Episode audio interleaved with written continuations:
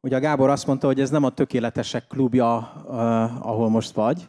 Ez nem egy ilyen rendezvény, ez a kifejezetten a tökéletleneknek a klubja, és szeretnék én is négy olyan életsztorit megosztani veletek, négy embernek az életéből, akik csatlakoztak ehhez a klubhoz, a tökéletleneknek a klubjához. És nagyon autentikus lenne ezután a felvezetés után, hogy magamról beszéljek, de most megkímélek benneteket ettől. És az üzenetemnek az a címe, hogy a félelemtől a bizony, bizalomig, a bizonytalantól a biztosig. És ezt az üzenetet egy héttel ezelőtt szombathelyen már átadtam, de most egy, egy BPA-sított verziót fogtok ebből hallani. Nem tudom, hányatokat viselt meg az óra átállítás, és mennyire vagytok fáradtak de arra kérlek benneteket, hogyha bármivel esetleg egyetértetek az üzenetből, akkor mondjatok egy áment. Erre nem, nekem, nekem is jól esik, de, de ugye az ige is mondja nekünk, hogy néha jó, ha a saját lelkünkkel úgy beszélgetünk. Ez a magunkba beszélés, ez nem azt jelenti, hogy meghasonlottunk önmagunkkal, vagy elmentek otthonról. Ugye több ilyen Zsoltárt látunk például, amikor azt mondja a Zsoltár, hogy lelkem áld az Urat. Ugye saját magát szólítja meg az ember. Aztán amikor a 40 42., 43. Zsoltár azt mondja, hogy miért csüggetsz el én lelkem. És amikor azt mondjuk, hogy ámen, akkor igazából a saját lelkünknek mondjuk azt, hogy hiszem. Úgyhogy ha bármivel egyet tudtok érteni, rövid lesz az üzenet, nem kell sokáig ámenezni, de akkor mondjatok egy hangos áment, jó? És akkor magunkat is egy kicsit fölébresztjük itt az óra átállításos kómából. Ámen. Na, szóval a félelemtől a bizalomig, a bizonytalanoktól a biztosig, ez az üzenetnek a címe, és egy rövid kis igével szeretnék kezdeni, amit látok is kivetítve, ami úgy szól, hogy bemegyek a király elé a törvény ellenére is. Bizonyára tudjátok, hogy honnan származik ez az idézet a Bibliának egy ószövetségi könyvéből, nevezetesen az Eszter könyvéből, amikor múlt héten készültem a szombathelyi üzenetre, és a Szent Szellem erre az igére mutatott rá, hogy ebből induljunk el, akkor hétközben tapasztaltam meglepődve, hogy tulajdonképpen múlt hét közepén Purim volt, amikor is a zsidó ünnepkörön belül pont az Eszter könyvében leírt eseményeket ünnepli az izraeliti, a hitű embereknek a közössége, a zsidó emberek, és szeretném én is ezzel a sztorival indítani, és csak nagyon röviden fölvázolnám, hogy mi is történt ott tulajdonképpen. Ugye Izraelnek a népét elvitték a babiloni fogságba, aztán utána történt egy világbirodalomváltás, és sokan már izraeli, az izraeliek közül, a zsidók közül elkezdtek visszatelepülni Izraelbe, de voltak, akik olyan szinten asszimilálódtak már Babilonban, hogy úgy döntöttek, hogy ott maradnak és letelepettek, és a következő világbirodalomnak a, a virágzását már ott élték át, Perzsiában gyakorlatilag. Jött a Perzsa világbirodalom, akinek a királya Ahasvérus volt, és történt egy eset, amikor egy nagy lakomát rendezett ez az Ahasvérus király, és egy családi konfliktusba torkollott, ugyanis hivatta a feleségét, mert szeretett volna büszkelkedni a többi főember előtt azzal, hogy neki milyen gyönyörű felesége van.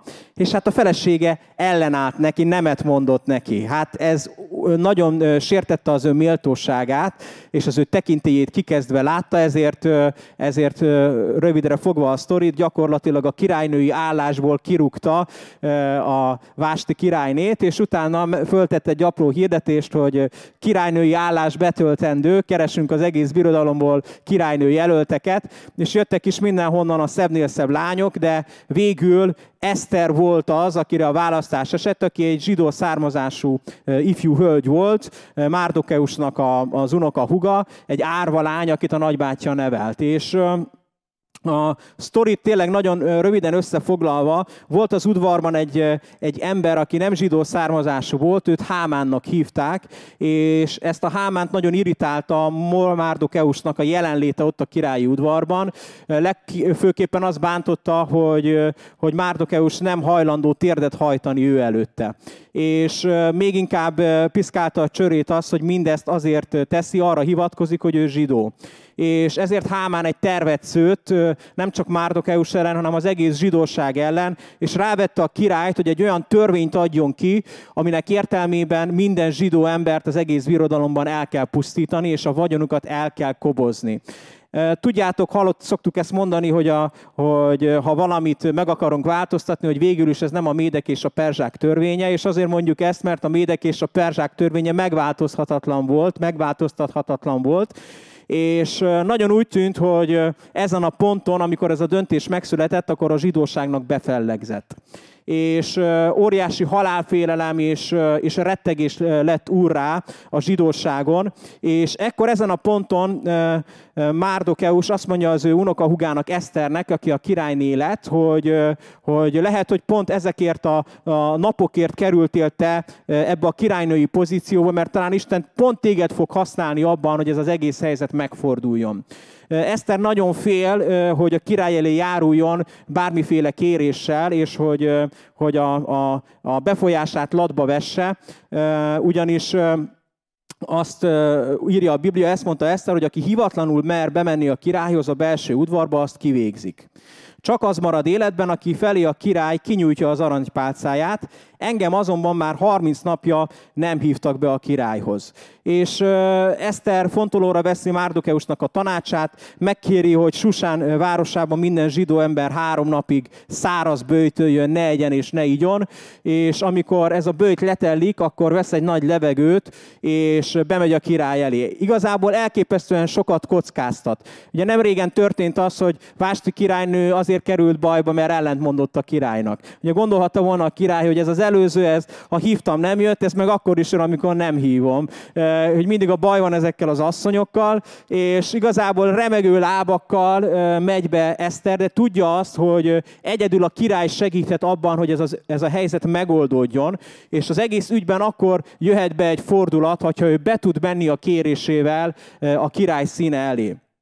És tudjuk azt, hogy ekkor hangzik el ez a híres mondat a szám, szájából Eszternek, hogy bemegyek a királyhoz a törvény ellenére is, ha elveszek, akkor hát elveszek. És nagyon meglepő fordulat történik, mert amikor belép a király elé, akkor azt mondja az ige, hogy amint meglátta a király, hogy Eszter királyné ott áll az udvaron, kegyelmes volt hozzá, és kinyújtotta Eszter felé a király a kezében lévő aranypálcát. Szóval azt látjuk ebből az egész történetből, hogy, hogy igazából a fordulatot az hozta ebben a sztoriban, ami addig egy lejtmenet volt, és nagyon úgy tűnt, hogy nagyon-nagyon csúnya vége lesz ott a zsidóságnak, Szóval azt hozta a fordulatot, amikor Eszter belépett a király elé, a törvény ellenére, és egy kérdést szeretnék nektek feltenni, hogy szerintetek mi volt az a tényező, ami miatt ez a király, Ahasvérus kinyújtotta az aranypálcáját Eszter felé? Mi gondoltok, hogy miért történt ez? Hát azért, mert szerette őt. Igazából a, a, a, látjuk ennek az előzményét a második fejezetnek a 17. versében, amikor azt mondja az ige, hogy és a király minden nőnél jobban megszerette Esztert. Minden lánynál jobban megnyerte a tetszését és a szeretetét. És nem akarok az üzenettel elébe nagyon előre szaladni, de szeretnélek azzal bátorítani téged, hogy az atya ugyanúgy érez feléd. És az ő szeretete, ahogy a Gábor is beszélt erről, feléd felfoghatatlanul, érthetetlenül hatalmas. És látjuk azt, hogy Eszter tudja, hogy a király segítségére van szüksége, mégis, ahogy megy a király jelenlétében, van benne egy bizonytalanság. Tehát az van benne, hogy kétesélyes a dolog, hogy mi fog történni. Vagy összejön, vagy nem jön össze és látjuk, hogy ennek az egésznek lett egy nagyon pozitív végkimenetele. Szeretnék az új szövetségből is mutatni nektek négy rövid példát, hogy ezt az új szövetségben, amikor már Jézus megjelent, akkor emberek hogyan élték meg, hasonlóképpen egy kicsit, mint Eszter. Az első példa, amire szeretnék utalni, az a Márk evangéliumában van, és csak idézni szeretnék a sztoriból, szerintem rögtön tudni fogjátok, hogy miről van itt szó. A Márk 1-ben oda ment Jézushoz egy leplás, leprás, aki könyörögve és térdre borulva így szólt hozzá. Ha akarod, meg tudsz tisztítani. Jézus megszánta, kezeit kinyújtva megérintette, és így szólt hozzá, akarom, tisztulj meg. Hát, hogyha figyelmesen olvastátok a Fruchti bácsi tanításait, Arnold Fruchtenbaum tanításait, vagy Görbis Tamás tanításait, akkor tudjátok, hogy itt egy messiási csoda történik, és ezt most nem ecseltelném, hogy miért. Az a lényeg, hogy, hogy a messiás volt az, aki a leprásokat is meggyógyította, és addig nem gyógyult meg leprásként csak a szír Naámán, illetve van még ott Mirjámmal egy eset, ugye, a kivonulásnak az időszakában, de ez egy messiási csoda volt, hogy egy leprás meggyógyult.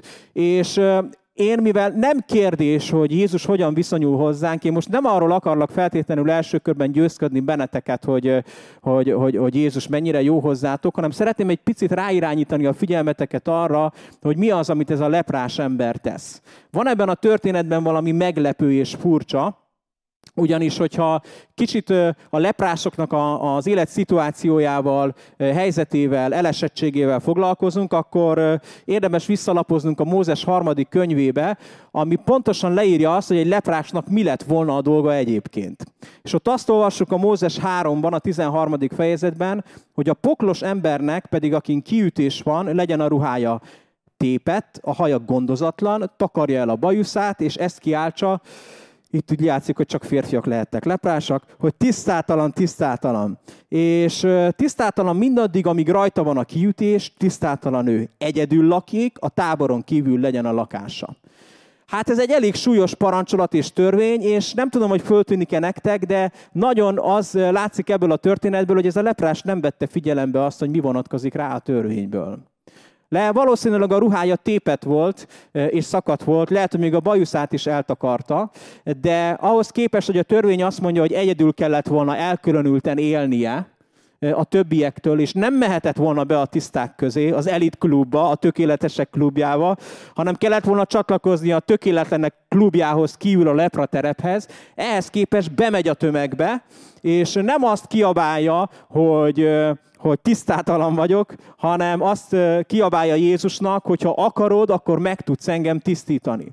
És ami figyelemre méltó ennek a leprás embernek a megnyilvánulásában, hogy elképesztő hit volt benne, hogy ő felismerte nyilván azt, hogy Jézus a messiás, aki meg tudja gyógyítani a leprásokat, illetve fölismerte azt, hogy valaki nagyobb van itt annál, mint ami, mint ami a törvény és oda megy Jézushoz, és az ő várakozása nem okoz neki csalódást, mert azt látjuk, hogy Jézus is átlép a törvényen, mert azt mondja ennek, a, az történik, hogy Jézus megszánta, és kinyújtva a kezét megérintette.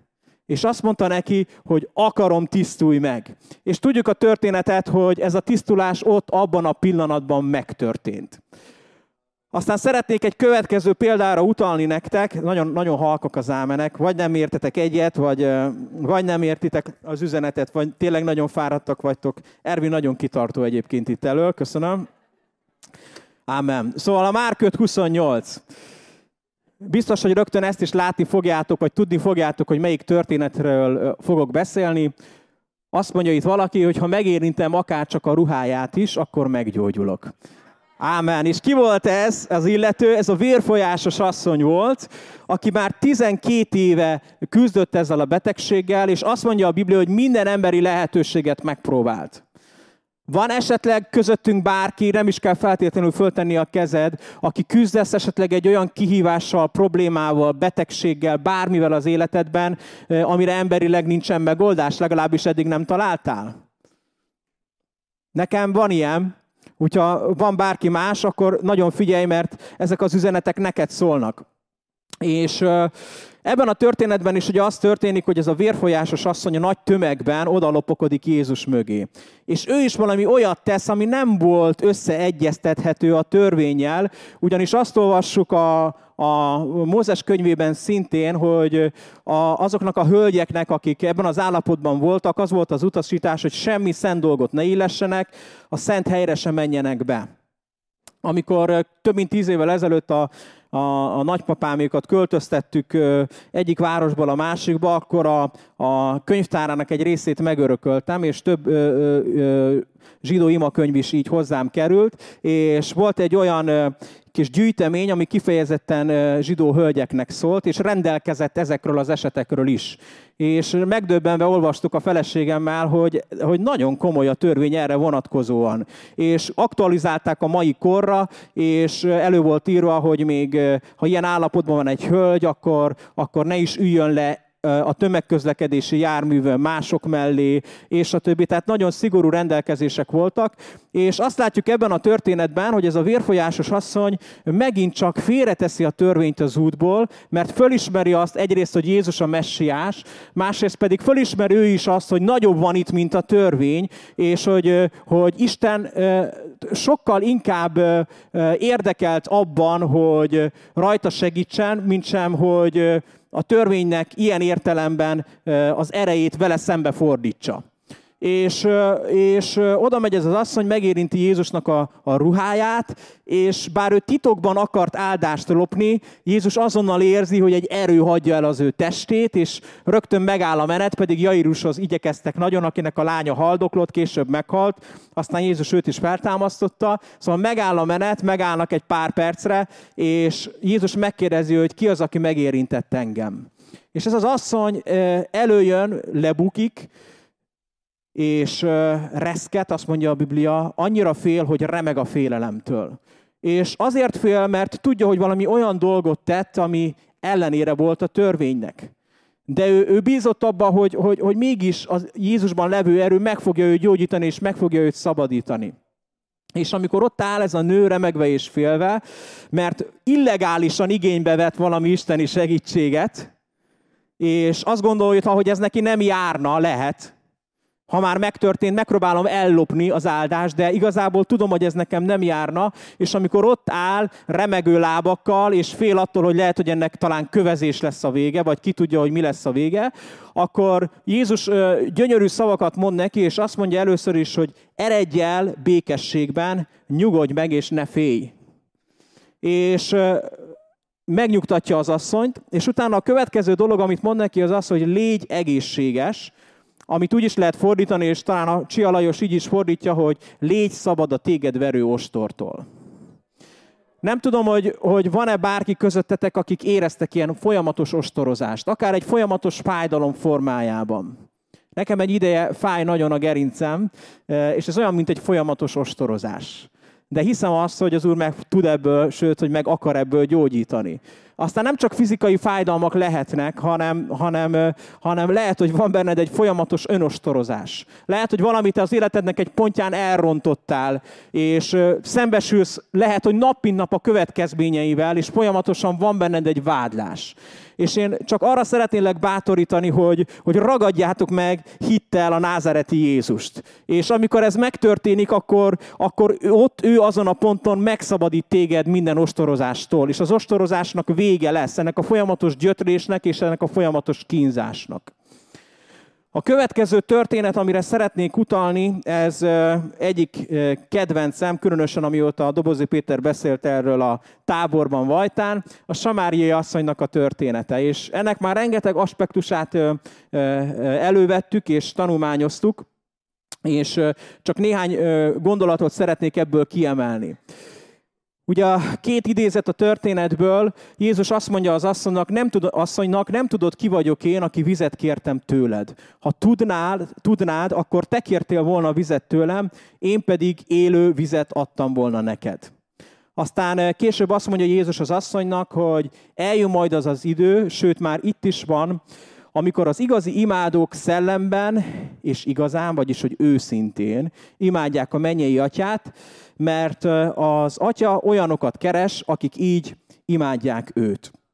Amire szeretném most a figyelmeteket ráirányítani ebből a történetből, az szintén valami, valami meglepő, ami a törvényhez képest teljesen más bánásmódot tanúsít Isten részéről az ember felé. A hatalmas kontraszt ebben a történetben, hogy itt van ez az asszony, aki, mint kiderül a történetből, ötször elvált. És Jézus ezt tudja. Bár Rita a feleségem felhívta rá a figyelmemet, hogy lehet, hogy nem is vált el, csak mind az öt férje meghalt. Hát nem tudom, melyik a jobb. Én maradjunk annyiba, hogy szerintem elváltak, ezt majd otthon megbeszéljük. Szóval, hogy ötször elvált ez az asszony, és tudjátok, abban az időben, és remélem, hogy jól tudom, de majd a tanítói hivatal kiigazít, ha nem jól e, e, értelmeztem az igét, de abban az időben nem az asszonyok adtak vállólevelet a férjeiknek, hanem a férjek adtak várólevelet az asszonynak, amikor alkalmatlannak ítélték őket valamilyen okból a házasságra. És ennek az asszonynak az aktájában ötször szelepelt az, hogy te alkalmatlan vagy arra, hogy együtt élj valakivel. És egy kudarc halmaz volt az életem. Rá, rá volt sütve ez a bélyeg, és emiatt egy hatalmas szégyen volt rajta. És akkor Jézus elkezd vele beszélgetni, és ad neki egy személyes kijelentést, azt mondja, hogy eljön majd az idő, sőt már itt is van, vagyis hogy ez most neked szól, és most, hogy amikor az igazi imádók szellemben és őszintén imádják az atyát, és azt is megindokolja, hogy miért, mert azt mondja, mert az atya ilyen imádókat keres. Az asszonynak az volt az üzenet, hogy figyelj, ötször téged kapcsolatra alkalmatlannak ítéltek. Házasságra alkalmatlannak ítéltek. És az atya meg ehhez képest téged keres. Téged a tökéletlent. Az a szó itt a Bibliában, hogy imádni, ez egy nagyon intim szó, amiről a Gábor is beszélt. Az imádni az azt, jelenti, azt is jelenti, hogy, hogy csókolni, hogy egy, egy ilyen őszinte, szeretett kapcsolatban lenni.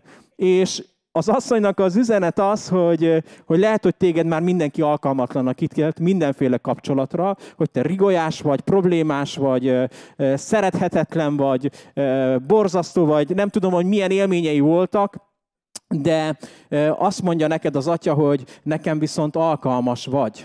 Nekem kell lesz, nekem szükségem van rád. És én kereslek téged, én erőfeszítéseket teszek azért, hogy velem te kapcsolatba kerülj. Hogy megismerd igazából azt a szeretetet, amiből, hogyha merítesz, hogyha amiből iszol, akkor soha többet nem fogsz ilyen szituációba keveredni.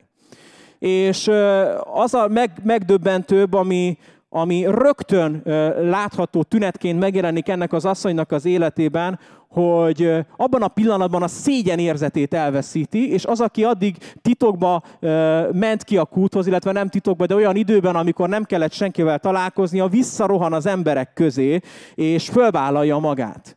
És az üzenet az volt tulajdonképpen ennek az asszonynak, ami neked is egy üzenet az atya részéről, hogy szeretlek és felvállallak úgy, ahogyan vagy. Nem tudom, hogy mit gondolsz magadról, hogy milyen lesújtó az én képed, de az atyának a véleménye rólad, hogy én szeretlek, és felvállallak téged, ahogyan vagy. És szeretnék még egy meghökkentő dolgot mondani. Jézus nem tette hozzá az asszonynak azt üzenetképpen, hogy és azért vállallak fel, mert tudom, hogy most nagyon gáz, amit csinálsz, és nagyon gázember vagy, de majd, ha átéred az én szeretetemet, az majd úgyis meg fog téged változtatni. Nem tesz ilyen kitételeket. Én hiszem, hogy az Atya szeretete megváltoztat bennünket és formál bennünket, de ha csak a saját életemre nézek, akkor azt mondom, hogy még legalább 42 évet élnem kell, meg kell dupláznom az éveim számát, hogy esetleg a végére kikupáljon engem is az Isten szeretete. Szóval a, a, az atyának a véleménye rólad az, hogy szeretlek téged úgy, ahogy vagy.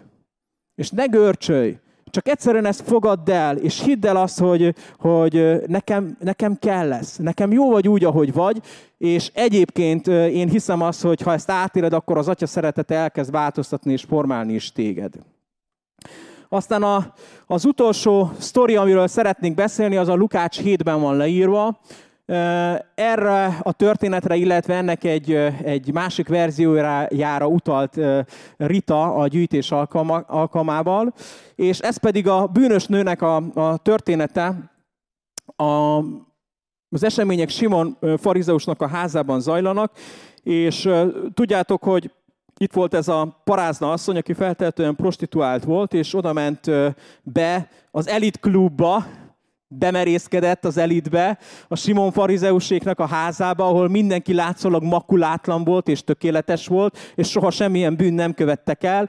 Ez volt a, az ő kis énképük, legalábbis ezt a látszatot próbálták fenntartani, és oda megy Jézushoz, elkezd sírni, ráborul Jézusnak a lábaira, és akkor azt olvassuk a Bibliában a hetedik verstől, hogy azt mondja magában Simon a farizeus, hogy ha ez az ember valóban proféta lenne, akkor tudná, hogy miféle nő az, aki hozzáér, tudná, hogy ez az asszony bűnös. Nézzétek meg, hogy itt is mi a botrány. Az a botrány, hogy egy bűnös ember, egy alkalmatlan ember megérinti Jézust, megérinti Jézust a szentet, aki azt hirdeti magáról, hogy ő az Isten fia, és ő a szent, és ő a messiás. Ez a botrány. Pedig valójában ez nem botrány, hanem igazából ez a megoldásnak a forrása. Hogyha te megérinted bűnösként, alkalmatlanként, betegként a názereti Jézust, és hogy ezt hittel teszed, és utána ugye folytatódik a történet, mondja egy példázat után Simon farizeusnak Jézus, hogy mondom neked, ennek az asszonynak sok bűnét megbocsátották. Ezt abból láthatod, hogy mennyire szeret. Akinek viszont kevés bűnét bocsátották meg, abban a szeretet is kevesebb. És végül úgy záródik a történet, hogy azt mondja Jézus ennek a hölgynek, hogy a bűneit meg vannak bocsátva. Amit ebből a történetből üzenetként át szeretnék nektek adni, az az, hogy, hogy milyen meglepő, hogy maga a kijelentés, hogy a bűneid meg vannak bocsátva, az igazából a történet végén hangzik el. És lehetne többféleképpen értelmezni ezt az eseményt, hogy oda megy ez az asszony, elkezdi Jézusnak a lábát csókolgatni, elkezd neki hízelegni, elkezd őt ajnározni, hogy kimanipulálja tőle azt, hogy, hogy Jézus megbocsássa a bűneit. És figyeljetek, hányszor tesszük egyébként ezt? Hogy, hogy oda megyünk az Isten elé egy pofa vizitre, hogy hátra megint ránk mosolyog, és azt gondoltuk, hogy mosoly szünet van köztünk, és ezt most végre hajlandó lesz felfüggeszteni. Vagy, vagy azt gondoljuk, hogy a dicséretünkkel rá tudjuk őt venni arra, hogy lássa, hogy mi mennyire hiszünk és mennyire akarunk, és akkor majd ő cserébe meggyógyít, vagy cserébe átéljük a bűnbocsánatot, vagy lemegy rólunk a vádlás, a kárhoztatás, vagy az anyagi életünkbe bekövetkezik egy fordulat. És nagyon sokszor vannak hívők, akik, bocsánat, hogy ezt mondom, de az adakozásról is így gondolkodnak, hogy az adakozásommal Istent az oldalamra tudom állítani, hogy cserébe majd ő is adjon. És nekem az a meggyőződésem, hogy ez az asszony nem azért tette mindezt, mert ezzel manipulálni akarta Jézust, hanem azért, mert részesülni akart Jézusnak a tisztaságából. Ő tudta azt, hogy ő milyen. De azzal a hittel érintette meg Jézust, hogyha megérintem, akkor én is meg fogok tisztulni. Hogy akkor át fogom tudni venni a bűnbocsánatot. Akkor meg fogok tudni szabadulni a gyötréstől, a kárhoztatástól, a vádlástól. Hogy akkor megváltozik az életem. Azért érintette meg Jézust, mert részesülni akart Jézusnak a szeretetéből. És részesülni akart annak a Jézusnak a szerepet, szeretetéből, amiről szerintem meg volt győződve, hogy aki őt ebben az állapotában is szereti, és meg fogja őt szentelni. És annyira gyönyörű az, hogy a várakozásai neki is ö, ö, igazából beteljesedtek és valóra váltak, mert azt mondja a történet végén Jézus ennek az asszonynak, hogy asszony, megbocsátattak a te bűneid. És ö, Szeretnék utolsó előtt ígeként a zsidó négyről beszélni nektek, és aktualizálni mindezt a saját életünkre is. A zsidó 4.10 beszél arról, hogy mit jelent az, amikor te bemész az atyának a nyugalmába. És ennek az eszenciája jelenik meg egy kicsit a, a zsidó 4.10-ben, amikor azt mondja az ige, hogy ezért, aki belép Isten nyugalmába, az is befejezi a munkáját, abba hagyja az erőfeszítéseit, és utána megpihen. Az az üzenet ma, hogy, hogy nyugodtan engedd el magad az Isten jelenlétébe. Eszternél láttuk azt, hogy még őben az volt, hogy kétesélyes a dolog, hogy mi fog történni. Ezeknek az embereknek, akikről beszéltünk, nekem az a meggyőződésem, hogy volt egy hitük arra, hogy a kívánt változás, az isteni szeretet megnyilvánulása az meg fog történni feléjük. És a zsidó négy pedig azt mondja nekünk, hogy mi is nyugodjunk meg, menjünk be Istennek a nyugalmába, és fejezzünk be minden fölösleges erőlködést, minden fölösleges munkát, minden erőfeszítést, ami arra koncentrál, hogy az Istent az oldalomra állítsam. Hogy megnyerjem őt a magam számára. És szeretnék, mivel ezt kértétek, hogy legyenek gyakorlatiasak az üzenetek, gyakorlati tanácsokat adni nektek ezzel kapcsolatosan. Az első az az, hogy ne manipuláld az Istent. Ezt tudom, hogy nagyon keményen hangzik, de akkor egy kicsit puhítok rajta, és azt mondom, hogy nem kell manipulálnod az Istent. Ne vezekelj, ne hízeleg, és ne követelőz. És mondok még egy dolgot, hogy ne irigykedj. Lehet, hogy valaki már átérte az Isten szabadítását, és tudod, amikor bennem is följön az irigykedés, akkor mit feltételezek, hogy őt jobban szereti? Vagy ő valamit jobban csinált? Nem szereti jobban, és nem csinált semmit jobban és amikor ezt megérted, akkor te is abba hagysz minden erőfeszítést, minden fölösleges munkát abba hagysz, vagy ha dolgozol és erőfeszítéseket teszel, már nem azért teszed, hogy az Isten megsegítsen és megáldjon, éppen ellenkezőleg, mivel átélted az Isten szeretetét, és megáldott téged az Isten, ezért teszel erőfeszítéseket, és ezért végzel munkát. Aztán egy nagyon fontos dolog, amiben tetten érheted, hogy mennyire hitted ezt el, ha megérted az atya viszonyát hozzád, akkor az emberekkel való viszonyod is megváltozik. És csak néhány kérdés. Honnan tudod azt, hogy elhitted azt, hogy az atya nem személyválogató? Onnan, hogy azt veszed észre magadon, hogy te sem vagy az. És nem kategorizálod az embereket. És nem minősíted az embereket hanem, hanem az a szeretet, amiről János beszélt, hogy figyelj, hát ha az atyát szereted, akkor igazából az embertársaidat is szeretni fogod az Isten szeretetével, ami nem azonos azzal, amire mi magunktól képesek vagyunk. Szóval ebben ez tetten érhető. Aztán a következő, honnan tudhatod, hogy elhitted azt, hogy nem kell manipulálnod a jó cselekedeteiddel, az ajándékaiddal, az adományaiddal, a dicséreteddel, a hízelgéseddel az atyát ahhoz, hogy megsegítsem. Ezt ugyanonnan fogod tudni, hogy te sem várod el ö, ö, ö, senkitől azt, hogy, ö, hogy, ö, hogy igazából a, a, céljait így érje el nálad, és te sem tanúsítasz senki felé ilyen bánásmódot. Nagyon, amikor átéled, hogy mit jelent az atyával ez a kapcsolat, ez abban fog megnyilvánulni, hogy őszinte leszel az emberekkel való kapcsolatban. Bevered vállalni a frankót. Figyeljetek, a leprás bevállalta, a vérfolyásos asszony bevállalta. A samáriai asszony először nem vállalta be, de aztán rájött, hogy igazából nincs mit takargatnia. Hát a bűnösnő meg nagyon bevállalta. És, és hidd el, hogy ha ezt az atyával átéled, akkor, akkor rájössz abba, hogy arra, hogy nem kell hízelegned az embereknek. Csak szeresd őket. Nem kell az ajándékokkal utat készíteni magadnak ahhoz, hogy ők segítsenek rajtad. Nem kell korrumpálódnod, mert ez gyakorlatilag ez az emberekkel való kapcsolatodban, mert igazából már csak az atyától függsz és a tőle való szeretettől. Úgyhogy az üzenet ma számotokra az az, és nekem is, hogy jussunk el a félelemtől a bizalomig, és a bizonytalanattól a biztosig. És szeretnék utalni a zsidók azért levél negyedik fejezetének a következő részére, ami pontosan erre bátorít bennünket. Azt mondja itt, hogy hatalmas főpapunk maga Jézus, az Isten fia, aki felment a mennybe.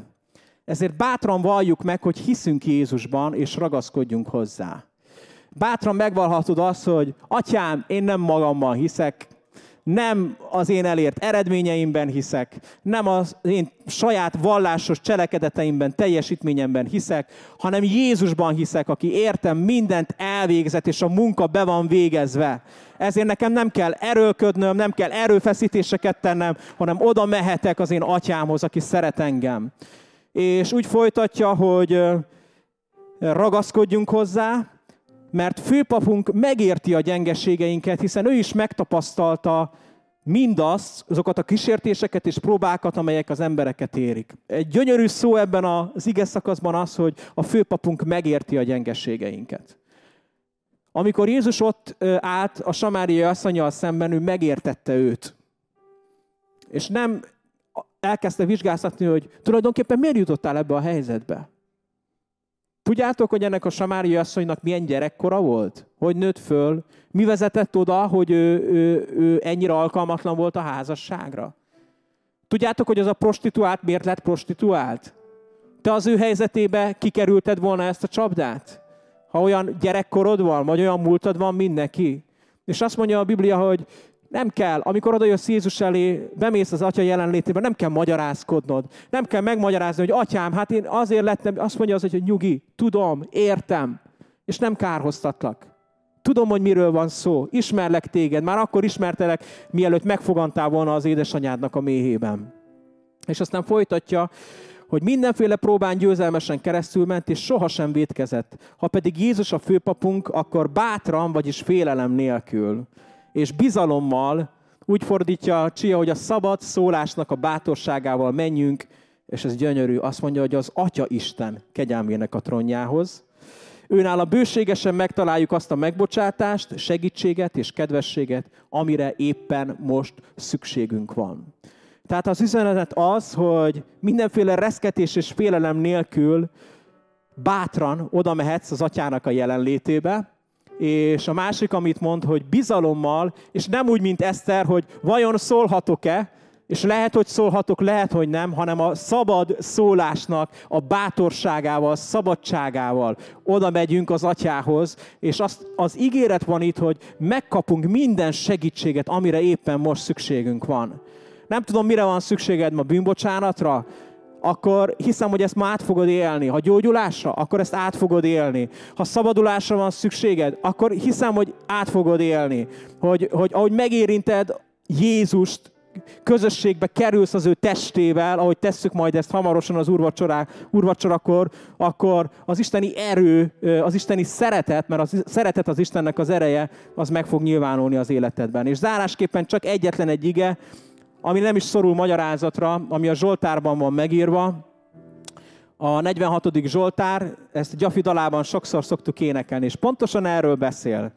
Azt mondja, hogy Isten, ami oltalmunk és erősségünk, mindig biztos, vagyis igen biztos segítség a nyomorúságban. Nincs ott semmi kérdőjel, nincs ott semmi feltételes mód, hanem azt mondja, hogy mindig biztos segítség a nyomorúságban. Azért nem félünk, ha megindul is a föld, és hegyek omlanak a tenger mélyébe, ha háborognak és tajtékoznak is vizei, és a tombolástól megrendülnek a hegyek. Szeretnénk most úrvacsorázni, és arra kérlek benneteket, hogy ugyanazzal a hittel és bizalommal legyetek most közösségben Jézus Krisztusnak a testével és vérével, ahogyan ezt tette a leprás, aki megérintette Jézust, ahogyan tette ezt a vérfolyásos asszony, ahogyan megismerte a samáriai asszony a bűnbocsánatnak az erejét és hatalmát, és ahogyan átélte ezt, ez a bűnös asszony, aki annak ellenére, hogy bűnös volt, nem azt mondta, hogy először rendbe teszem magam, és majd utána megérintem Jézusnak a testét, hanem azt mondta, hogy megérintem, mert tudom, hogy egyetlen, ez az egyetlen esély a számomra, hogy a sorsom megváltozzon és megforduljon és ezért most én is arra bátorítalak titeket, és tudom, hogy tudjátok, hogy ez a kenyér és ez a bor, ez itt Krisztusnak a teste, Jézusnak a vére, és amikor vesszük ezeket a szent jegyeket, akkor igazából közösségbe kerülünk, megvalljuk azt a hitünket, hogy közösségünk van ezzel a názáreti Jézussal. Hogy ő, ami gyógyulásunknak a forrása, ő a bűnbocsánatunknak a forrása, ő, ami tisztaságunknak a forrása. És nem a kenyér és a bor lesz szentségtelen azért, mert te most bűnösen idejössz és megérinted, nem a kenyér és a bor lesz leprás, eh, nem lesz fertőző, hanem a benne levő erő és a benne levő hatalom, a benne levő isteni szeretet lesz az, ami át fogja formálni formálni az életedet. Úgyhogy arra kérlek benneteket, hogy most ezzel a hittel vegyük az úrvacsorát, és amíg idejöttök majd az asztalokhoz, és veszitek ezeket a jegyeket, a bort és a kenyeret. Eközben szeretnénk is imádkozni mindazokért, akik úgy érzitek, hogy az elhangzott üzenetek fölgerjesztettétek bennetek azt a hitet, hogy Jézus meg tud benneteket segíteni.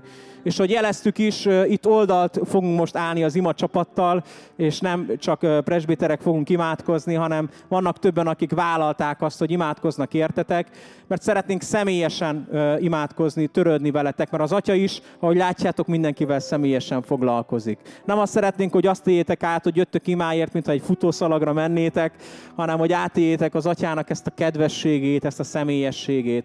Úgyhogy szeretnénk most imádkozni az úrvacsoráért, megáldani. Tamást megkérem, hogy mondjon egy áldást, és utána, amíg halkan szól a dicséret, bátorítalak benneteket, hogy oszoljunk föl, legyünk szabadok, menjünk oda, és gyertek imáért, és fogunk értetek imádkozni. És aki pedig úgy gondolja, hogy most ezt nem így ragadná meg, az pedig csak a helyén dicsérje és imádja az Urat, és lépjünk be hittel az Atyának a jelenlétébe.